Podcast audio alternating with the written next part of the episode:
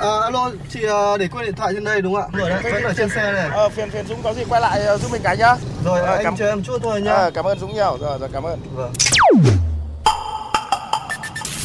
May quá có anh thay lốp giúp em ạ. Cảm ơn anh ạ. Ờ, không có gì, đi vào đường gặp tình huống khó khăn thì tôi giúp thôi.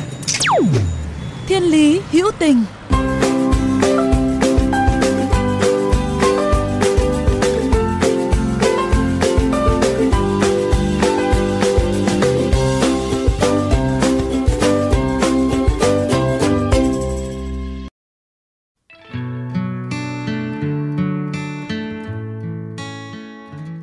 Được thành lập hơn năm năm qua, với hơn bốn mươi thành viên trong độ tuổi từ hai mươi đến bảy mươi tuổi, đội phòng cháy chữa cháy cứu nạn cứu hộ tự quản của huyện Lạc Dương, tỉnh Lâm Đồng có một điểm đặc biệt là tất cả các thành viên của đội đều là những người dân bình thường từ mọi ngành nghề, luôn phục vụ bà con nơi đây hoàn toàn tình nguyện và không nhận một đồng thù lao nào cả.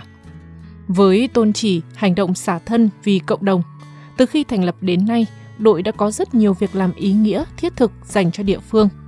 Hễ ở đâu có cháy nổ hay những vụ việc cần cứu nạn, cứu hộ, dù trời mưa hay nắng, là ban ngày hay ban đêm, chỉ cần gọi điện vào đường dây nóng của đội, bà con sẽ nhận được sự giúp đỡ nhiệt tình trong thời gian sớm nhất có thể.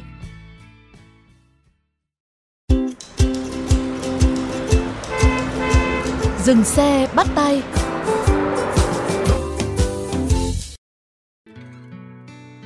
Thành viên của đội phòng cháy chữa cháy cứu nạn cứu hộ tự quản huyện Lạc Dương có nghề nghiệp rất đa dạng, có thể là lái xe, nông dân, nhân viên văn phòng hay là những cựu chiến binh. Khi đến với đội, mọi người đều không có sự phân biệt về tuổi tác, chỉ cần có tinh thần tự nguyện, ham học hỏi, sự nhiệt thành và ý thức về công tác phòng cháy chữa cháy. Anh Đặng Ngọc Hiệp, đội trưởng của đội có chia sẻ về cơ duyên để đội cứu hỏa ra đời như thế này. Về cái cơ duyên mà chúng tôi đề xuất với chính quyền địa phương phải thành lập cái lực lượng cơ sở là do huyện Lạc Dương của chúng tôi rất là rộng và xem như là cái nóc nhà của các tỉnh Tây Nguyên ở độ cao trên một nghìn bảy trăm mét. Những năm về trước thì giao thông rất là cách trở, đèo dốc thì quanh co, ao hồ, sông suối, thác nước rất là nhiều, mật độ che phủ rừng là rất là lớn. Nhưng mà cái công tác phòng cháy cháy trong khu dân cư cái thời gian đó là chưa được xem trọng. Và mặt khác á, thì Lạc Dương á, là một cái thủ phủ của các cái cung đường này, các điểm du lịch à, nổi tiếng, rồi các cái chương trình, các cái sự kiện à, marathon, đua xe địa hình, du lịch dã ngoại trong rừng cũng tiềm ẩn những cái rủi ro với những cái địa hình à, mà tôi đã nêu trên, thì cái nguy cơ sạt lở đồi núi này, rồi lũ quét này, đuối nước này, cháy nổ và nhất là cháy rừng, rồi tai nạn, sự cố về giao thông, đi lạc trong rừng thường xuyên xảy ra, nên công tác phòng chống này, sơ cấp cứu, xử lý ban đầu là cực kỳ là cấp thiết. À, như chúng ta cũng đã biết là nước xa thì không thể cứu được dân, vì vậy chúng tôi đã lập ra cái đội phòng cháy chữa cháy và tìm kiếm cứu nạn tự quản của huyện Lạc Dương ở tỉnh Lâm Đồng trong thời gian qua. Anh Hiệp cũng cho biết, trong những ngày đầu tiên thành lập đội, đội chỉ có trang thiết bị nghèo nàn như là bình chữa cháy và một vài cuộn dây, lại hoạt động theo hình thức tự phát và chỉ có năm đến sáu thành viên chủ yếu là người trong gia đình, hàng xóm với nhau, nên khi đối mặt với giặc lửa, giặc nước đã gặp rất nhiều khó khăn. Tuy nhiên, sau một thời gian hoạt động và sau những đóng góp của đội cho cộng đồng, đến nay đội đã được cơ quan chức năng địa phương hỗ trợ cho nhiều trang thiết bị có giá trị và có hẳn khu vực huấn luyện riêng. Đội còn được lực lượng công an, cơ quan quân sự của tỉnh thường xuyên tập huấn, bồi dưỡng nghiệp vụ về phòng cháy chữa cháy, cứu nạn cứu hộ hay tham gia các chương trình phòng chống khủng bố, trấn áp tội phạm, nên có khả năng ứng phó với nhiều trường hợp. Vì thế, đội còn được coi là cánh tay nối dài giữa lực lượng phòng cháy chữa cháy chuyên nghiệp với quần chúng nhân dân trong công tác phòng ngừa và chữa cháy cứu nạn cứu hộ. Tuy nhiên, trong quá trình hoạt động, các thành viên của đội cũng gặp nhiều sự cố nguy hiểm hay là những kỷ niệm vô cùng đáng nhớ.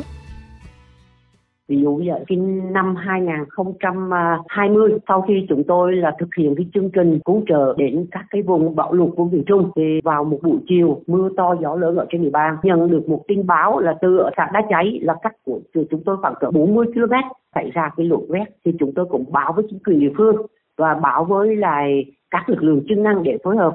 Thì một tiếng hồ sau thì chúng tôi cũng đã tập hợp được lực lượng và tất cả các cái phương tiện cần thiết và đã đến cái vị trí là ở cái suối, lúc đó là xảy ra cái lũ quét. thì nó cũng có những cái uh, bất cập xảy ra. Ví dụ là khi, khi chúng tôi đưa cái phương tiện đầu tiên ra ở cái dòng lũ quét thì thủy phao đã bị trôi về dưới hạ nguồn, mà cái động cơ thì nó không bảo đảm được cái công suất, và chúng tôi phải dùng dây để mà neo lại chiếc thuyền, thì chiếc thuyền dừng đứng luôn, thì rất là nguy hiểm.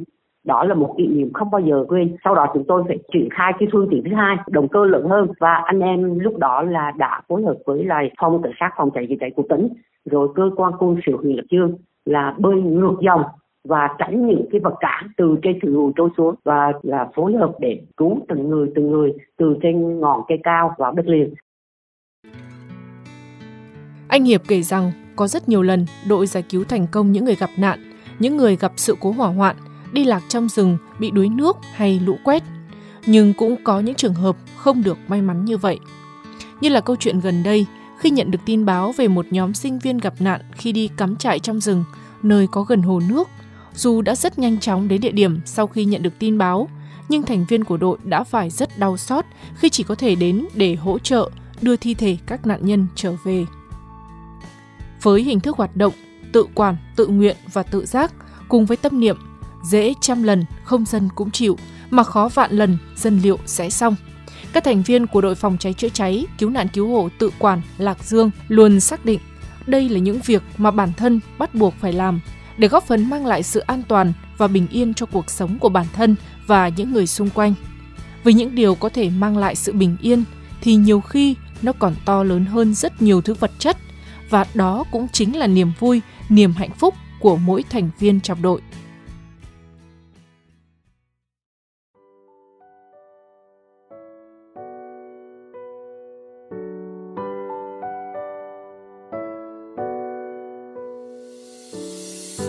Có đôi khi trên con đường dài tôi bước, tôi sẽ gặp những khó khăn, và có đôi khi tôi nghe mọi người vẫn nói đừng cố gắng sẽ không bao giờ đạt được đâu. Dù biết sẽ có đớn đau và mất đi hy vọng, tôi vẫn vững bước tiến về phía trước. Trong tim tôi niềm tin còn mãi luôn đong đầy, một khát khao đang rực cháy. Giờ đây là lúc con tim này được hát lên, giờ đây là lúc tôi đang được là chính tôi. Dù cho ngày tháng còn đó những trong gai, ai biết được tôi vẫn đi về phía trước. Trên con đường tôi. Các bạn thân mến, nếu trong những phút giây của cuộc sống thường ngày hay trên những con đường mà các bạn đi qua, có những câu chuyện khiến các bạn nhớ mãi về tình người, tình yêu cuộc sống, rất mong các bạn hãy chia sẻ với chúng tôi qua fanpage Thiên Lý Hữu Tình hoặc email thiên lý hữu tình ép em chín mốt a còng gmail chấm com. Chương trình phát sóng chiều thứ ba, phát lại chiều thứ năm hàng tuần trên kênh vê o vê Giao thông. Để nghe thêm hoặc nghe lại chương trình trên các thiết bị di động, thính giả có thể truy cập website vê o vê giao thông chấm vê en, các ứng dụng Spotify, Apple Podcast trên hệ điều hành iOS, Google Podcast trên hệ điều hành Android, rồi sau đó gõ từ khóa vê o vê giê tê, vê o vê Giao thông hoặc gõ tên các chương trình.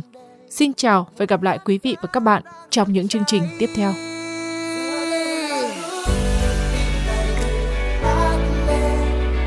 Giờ đây là lúc tôi đang được là chính tôi.